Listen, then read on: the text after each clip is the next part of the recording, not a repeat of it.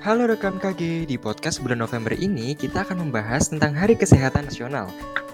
Dan di podcast kali ini kalian akan ditemenin sama aku, Axel dari PDG 2020 dan Halo rekan KG, aku Gita dari PDG 19 dan gak cuman kita berdua, kali ini kita juga ditemenin oleh Dokter Gigi. Halo, halo dokter. Halo Gita, halo Axel. Halo dokter, gimana kabarnya? Alhamdulillah baik. Kamu gimana nih, Gita sama Axel apa kabar? Alhamdulillah baik dokter. Alhamdulillah baik juga.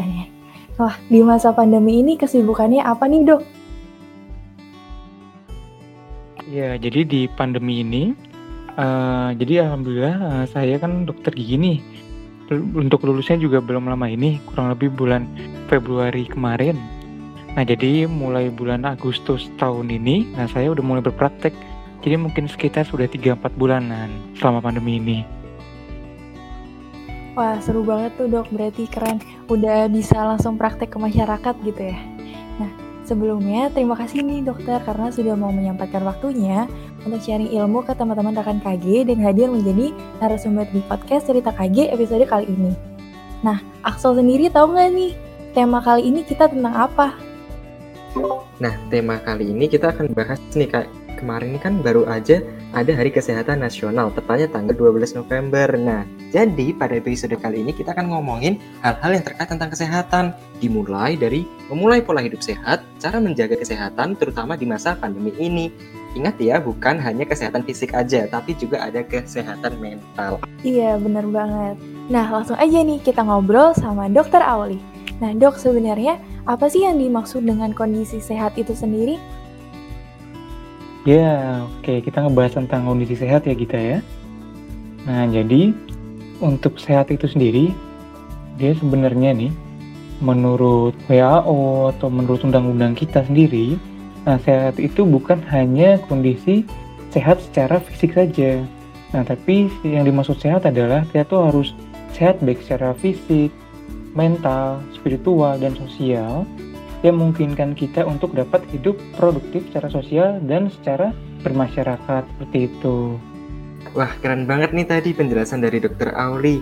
Nah, Dok, ini ada pertanyaan lagi. Bagaimana sih jika rekan KG memiliki masalah kesehatan gigi dan mulutnya, tapi takut untuk ke dokter gigi di masa pandemi ini? Apa sih yang bisa dilakukan oleh rekan-rekan KG?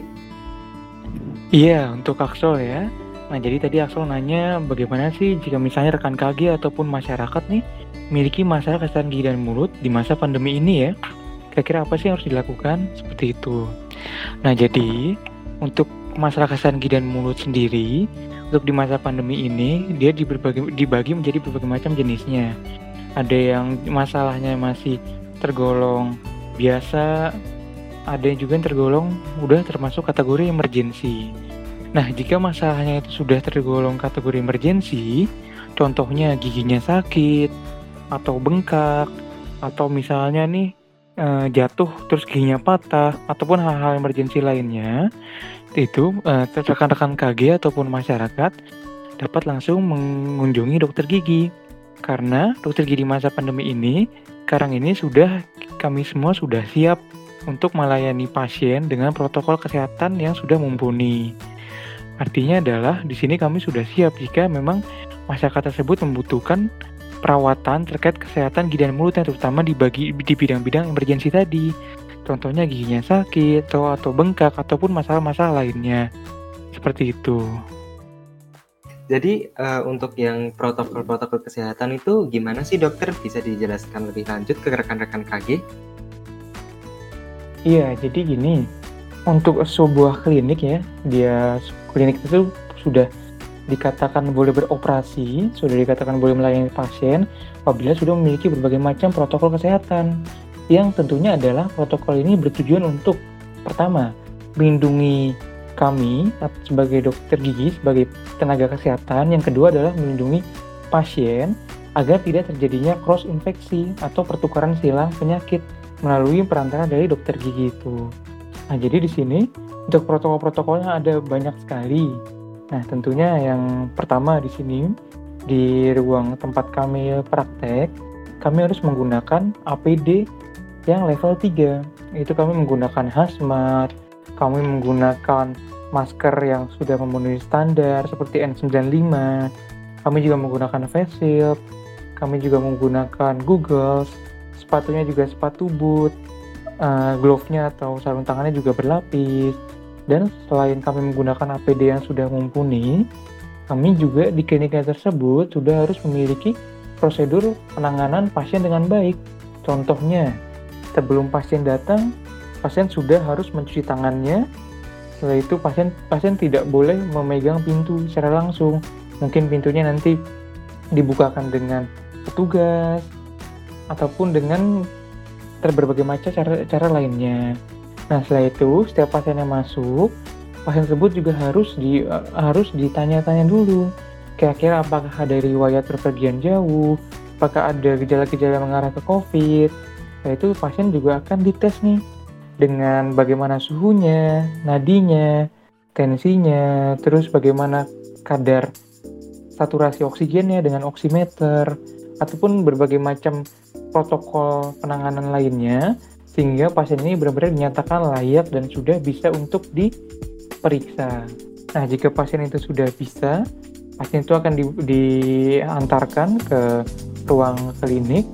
Baru setelah itu di sini kami sudah siap melayani pasien dengan tadi dengan menggunakan APD level 3 dan setelah itu siap pergantian pasien di sini tidak itu tidak bisa langsung pergantian secara seperti biasa di sini kami setiap pergantian harus ruangan ruang tadi itu harus disterilkan terlebih dahulu dengan uap, dengan ozon, dan dengan cahaya lampu UV. Itu itu dapat dilakukan dengan berbagai macam pilihan, tergantung dari kliniknya masing-masing pilih yang mana. Yang penting tujuannya adalah jangan sampai pasien sebelumnya itu mengeluarkan suatu aerosol ataupun hal lainnya yang dapat tertularkan ke pasien selanjutnya. Jadi intinya setiap pergantian pasien sudah harus disterilkan seperti itu. Wow, ternyata banyak banget ya eh, hal-hal uh, pencegahan yang telah dilakukan oleh dokter gigi kita gitu dan di tiap-tiap klinik gitu. Nah, selanjutnya dok, uh, bagaimana sih pengalamannya jadi dokter di pandemi ini? Misalnya impact ke mental, fisik, dan jasmani dokter dan bagaimana sih cara dokter untuk mengatasi hal-hal tersebut?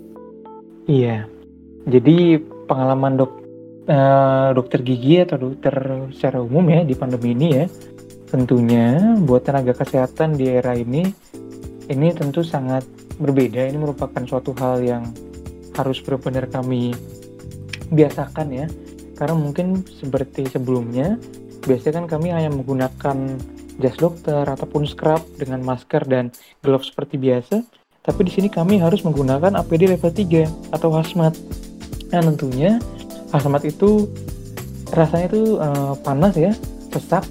Dan di sini kami juga pakai masker N95 yang rasanya benar-benar uh, sesak seperti itu. Jadi di sini untuk fisik benar-benar terasa terkuras sekali. Yang mungkin biasanya dulu misalnya uh, kami mengerjakan beberapa pasien baru capek, tapi sekarang satu pasien pun yang dikerjakan sudah rasanya itu sudah capek. It, itu dari apa? Itu juga saya juga tanya-tanya dengan teman-teman sejawat lainnya yang sudah sudah emang praktek di sebelum pandemi, memang benar-benar merasakan ber, ber, berbeda sekali dampaknya. Mungkin dulu ketika mengerjakan suatu uh, sehari bisa mengerjakan beberapa pasien, tapi hanya di kondisi pandemi ini karena kondisi fisiknya sangat terkuras menggunakan protokol-protokol yang sangat ketat, jadinya sehari hanya dibatasi saja. Kuatnya hanya beberapa pasien. Jadi benar-benar secara fisik benar-benar terkuras secara jasmani juga. Dan untuk uh, untuk hal-hal lainnya seperti kegiatan-kegiatan lainnya yang uh, untuk jenis-jenis perawatan lainnya juga benar-benar harus disesuaikan kira-kira perawatan-perawatan apa aja yang memang sudah bisa dikerjakan ataupun perawatan yang belum dikerjakan itu harus kami edukasi ke pasien kira-kira baiknya seperti apa begitu.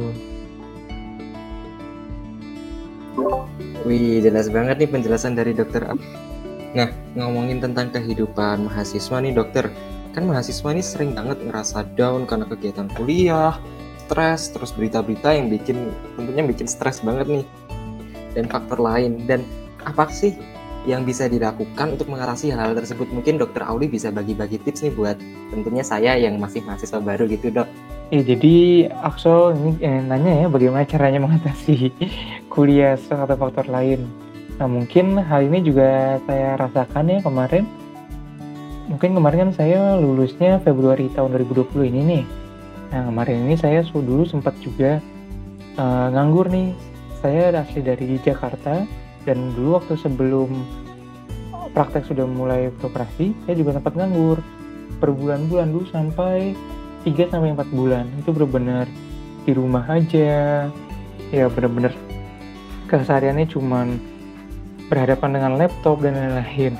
Memang itu semakin lama itu semakin stres sih, semakin berasa. Nah mungkin di sini apalagi kalian untuk mahasiswa-mahasiswa yang di era pandemi ini yang biasanya datang ke kampus ketemu teman-teman tapi di sini hanya di tempatnya masing-masing kerjaan tugas aja atau gimana. Nah saran saya adalah kalian tetap harus menemukan kira-kira apakah hal yang bisa membuat kalian bahagia di era pandemi ini. Contohnya misalnya kalian uh, tipikal orang yang kalau misalnya nonton film aja sudah cukup nah kalian bisa nonton film sambil diselingi mengerjakan tugas ataupun jika kalian benar jenuh di dalam ruangan, kalian bisa keluar ruangan menggunakan kendaraan pribadi kalian dan tetap menggunakan pros protokol kesehatan seperti menggunakan masker dan lain-lain. Nah, jadi yang paling penting juga kalian jika jenuh, kalian juga tetap harus nge-refresh diri kalian dengan hobi-hobi kalian walaupun banyak sekali hobi-hobi yang yang tidak bisa kita lakukan seperti era sebelum pandemi. Jadi intinya adalah tetaplah kita tetap cari bagaimana bagaimana cara kita nih untuk melepaskan stres ini dari berbagai macam hal yang membuat kita jenuh. Oke di sini saya balik tanya deh kepada Axel sama Gita. Nah kira-kira untuk Axel sama Gita hal apa sih yang membuat kalian bisa melepas stres di era pandemi ini? Um, kalau aku karena sejak pandemi ini lebih banyak ke digital drawing sih dok. Tapi sebenarnya jauhnya jatuhnya sama aja. Tetap main laptop. Tapi jadi main laptop tuh nggak cuman ngerjain tugas aja. Jadi ketika tugasnya udah selesai, aku tutup tugasnya, terus aku buka di drawing digital drawing aplikasinya itu. Dan aku jadi happy lagi. Itu sih. Kalau Axel gimana? Wah kalau aku ini biasanya sih pelampiasannya di main game, nonton film, dan kalau kepaksa banget biasanya aku makan sih, makan banyak, melampiaskan banget. Ya, emang uh, makan selalu iya. membuat happy ya. iya, bener banget dokter. Nah, ini rekan kaki. Jadi kita harus memahami penjelasannya dari dokter Auli agar kita dapat terhindar dari stres. Nah, curhat sedikit nih rekan KG kan kehidupan di masa perkuliahan sama SMA ini tentunya beda banget. Salah satunya waktu tidur kita kan jadi berkurang. Hmm, apalagi Axel kan barusan lulus SMA ya. Nah kalau aku sendiri tuh walaupun kemarin udah semester 1 udah sempat ngerasain gimana sih kuliah di gedung UFKG walaupun cuma satu tahun itu ritmenya semester 3 tuh beda banget. Jadi kayak bener-bener dulu tuh bisa mulus gitu ya walaupun agak bengkok-bengkok. Tapi sekarang tuh jadi kayak nggak bisa bedain kapan harus ngelesain tugas dan kapan harus istirahat. Kadang diri sendiri tuh nggak bisa netapin garis itu biar bisa istirahat gitu. Jadinya malah jatuhnya tuh susah fokus terus juga susah tidur gitu. Nah gimana sih dok biar bisa tetap produktif tapi tetap waktu istirahatnya tuh tetap seimbang gitu di masa pandemi ini? Oke, jadi untuk tetap produktif ya. Nah, jadi memang benar. Uh, ini juga pengalamannya juga saya rasakan kemarin waktu beberapa bulan nganggur. Jadi ketika pandemi ini nganggur di rumah, jadi berasanya setiap hari hari libur walaupun walaupun ada tugas atau apa. Jadi kalau misalnya di rumah terus, jadi berasanya setiap hari sama aja. Nah tapi yeah. Iya. uh, di sini kalau kemarin saya ngatasinnya, jadi saya tetap benar-benar uh, membuat jadwal saya tertata. Maksudnya adalah, jadi misalnya pagi, sebisa mungkin bangun ketika memang kita sudah seharusnya ketika kuliah offline. misalnya buat teman-teman yang Islam bangun subuh nah setelah subuh sebaiknya kalau bisa tidak usah tidak, tidak usah tidur lagi ataupun kalaupun mau tidur lagi bangunlah sudah jam 7 atau jam 8 nah setelah itu coba langsung mandi biasanya kan kalau misalnya kita di rumah kan malas mandi ya malas mandi nanti aja kerjaan Iya, tugas atau gimana gitu. Nah coba coba deh kayak bangun tidur gitu kayak jam apa coba coba tetap mandi gitu. Nah setelah mandi eh, dari pengalaman saya ya saya coba saya coba hal itu misalnya dari yang paginya nggak mandi terus langsung aktivitas atau paginya mandi dulu. Terus aktivitas kalau saya sih lebih nyaman ketika sudah mandi. Jadi kalau ketika sudah mandi itu ngerasa kayak sudah seperti hari baru lagi gitu. Bukan kayak bukan hari kemarin. Rasanya ngerasa seperti itu. Nah jadi misalnya pagi terus sarapan tetap sarapan tetap sarapan. Nah jadi terus ketika ber- yang seharusnya berangkat kita kembali ke eh, ruangan. Dan ruangan itu juga harus dibiarkan terbuka. Maksudnya terbuka adalah kalau bisa nih pagi-pagi itu jendela-jendela kita buka semua pokoknya benar-benar kita harus eh, udara itu masuk semua ke dalam ruangan kita.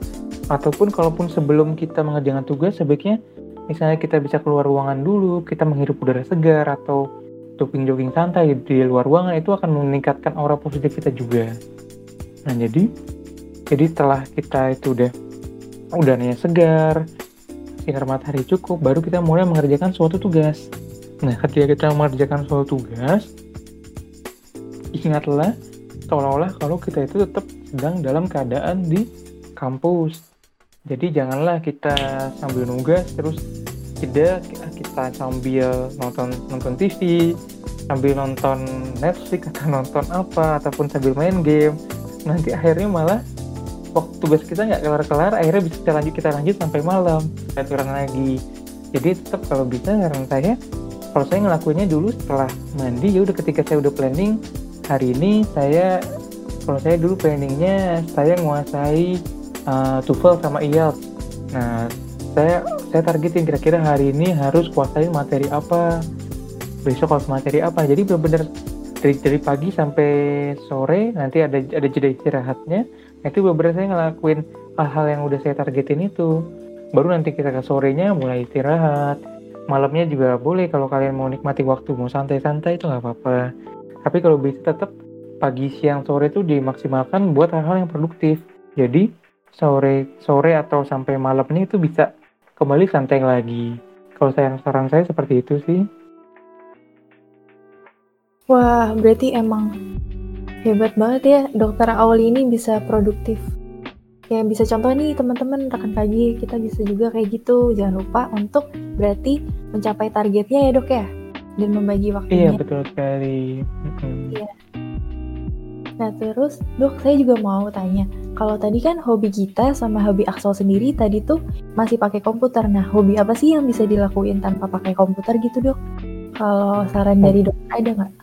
hobi yang tanpa pakai komputer ya sebenarnya ada banyak sih nah kalau misalnya saya sendiri kan kalau dulu saya hobinya ini eh, renang ataupun misalnya main badminton ataupun hmm, jogging. Nah tapi kan sekarang biasanya untuk renang kan susah ya kondisi seperti ini. Terus badminton juga harus kalau apa kalau- tidak dengan keluarga sendiri juga ada apa harus waspada atau gimana. Nah, mungkin yang paling bisa saya juga sekitaran rumah saya tetap menggunakan masker. Intinya tetap menghirup udara selebihnya eh, menggambar walaupun tidak pakai komputer juga bisa gambar secara langsung menggunakan cat ataupun hal-hal lainnya ataupun ada teman-teman yang hobinya membaca novel atau hobinya bermain alat musik, bermain gitar, bermain piano itu banyak sekali hiburan-hiburan yang dapat kita eh, maksimalkan ketika masa pandemi ini. Jadi misalnya ya mungkin jika teman-teman sudah jenuh yang menggunakan komputer bisa dicoba hobi-hobi lain yang memang bisa dieksplor tanpa menggunakan media elektronik. Jadi kalian menggunakan media elektroniknya tetap seimbang, tidak jenuh terlebih, tidak jenuh secara terus-terusan seperti itu. Iya, berarti bisa sekalian nambah skills ya dok ya. Nanti keluar pandemi jadi pinter piano gitu misalnya. Iya, betul sekali. Biasanya nih, dulu pas ketika uh, ketika kita sibuk-sibuknya ini apalagi pas di, di kalian kita sibuk banget.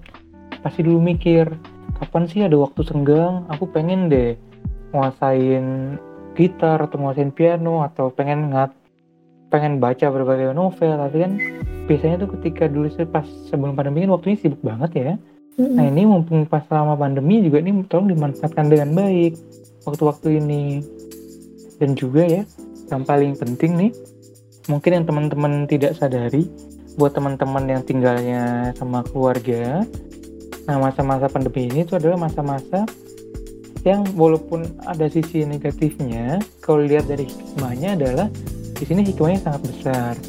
Karena jika teman-teman tinggal sama keluarga ya kalian waktu dengan keluarganya akan jauh lebih banyak dibandingkan ketika sebelum pandemi. Ketika keluarga kalian harus sibuk terus waktunya ketemu akan sebentar-sebentar tapi di era pandemi ini waktu ketemunya akan jauh lebih lama.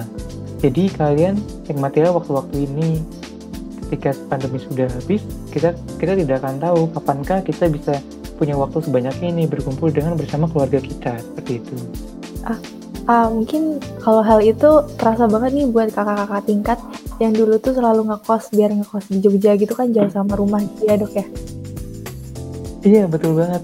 Jadi kalau aku sendiri ya, uh, dulu waktu aku akan aku dari Jakarta aslinya aslinya dari Jakarta kan di kos di Jogja.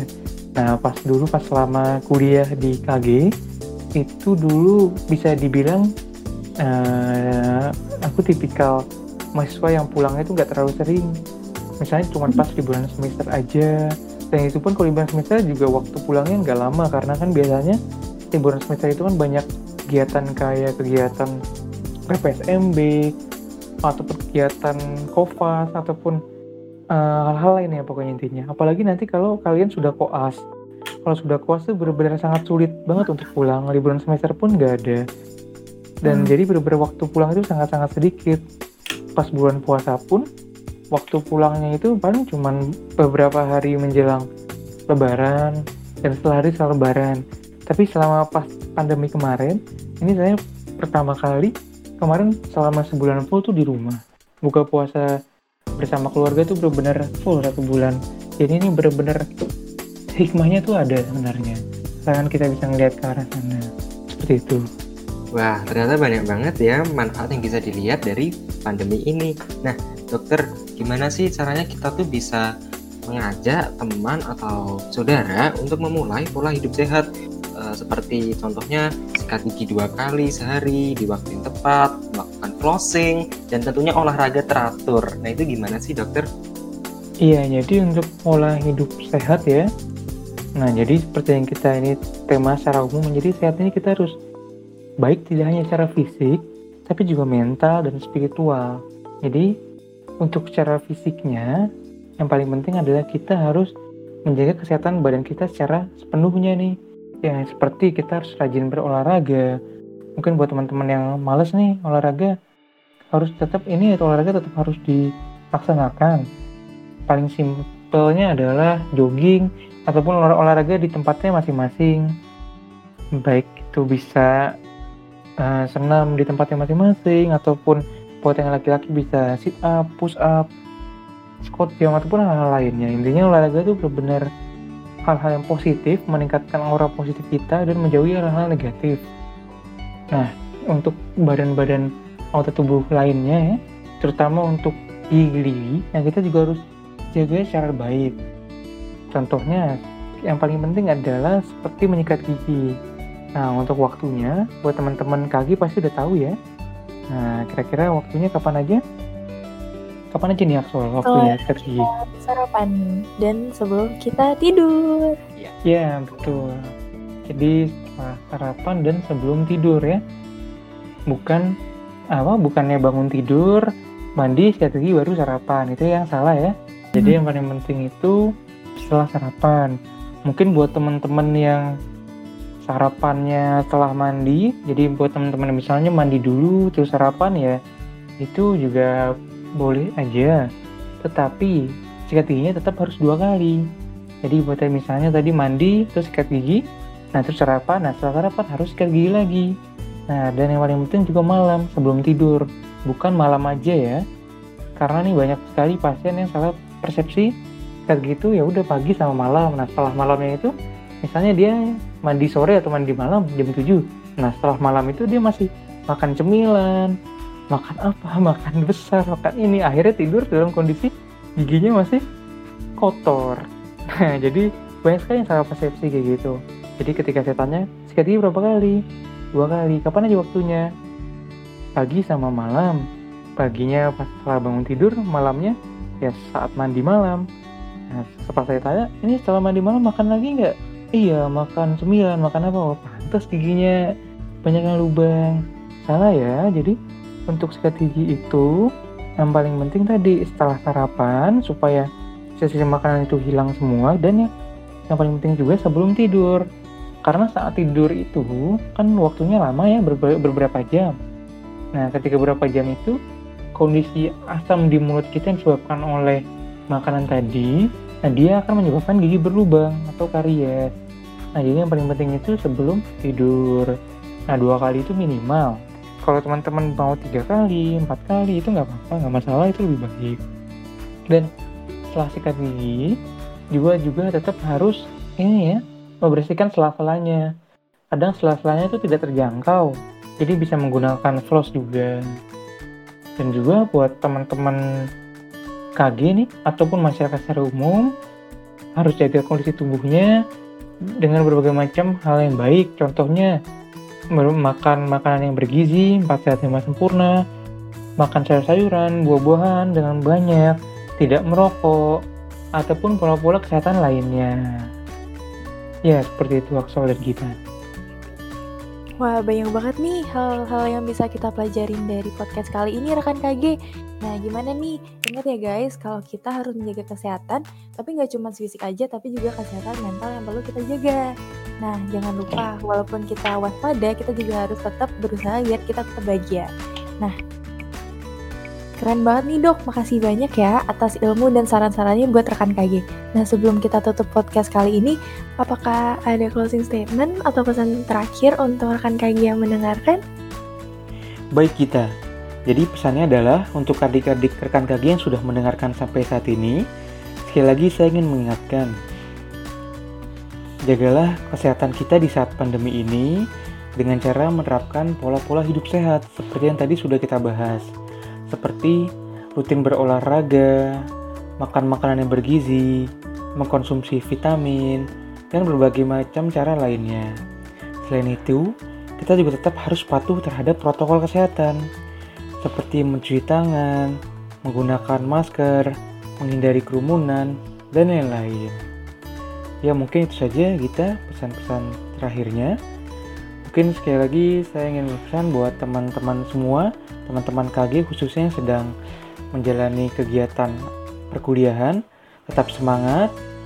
Jangan pernah menyerah apa pun kesulitan yang kalian hadapi. Semoga kita semua sukses selalu. Amin. Udah gitu aja. Sampai jumpa di sesi selanjutnya ya. Terima kasih. Siap dokter. Terima kasih untuk pesannya Nah, sayangnya podcast kali ini udah selesai nih rekan KG. Aku, Axel dan kita beserta Dokter Auli pamit undur diri dulu ya. Mohon maaf jika ada salah kata. Semoga episode kali ini membawa banyak hal positif buat rekan KG. Sampai jumpa. Dadah.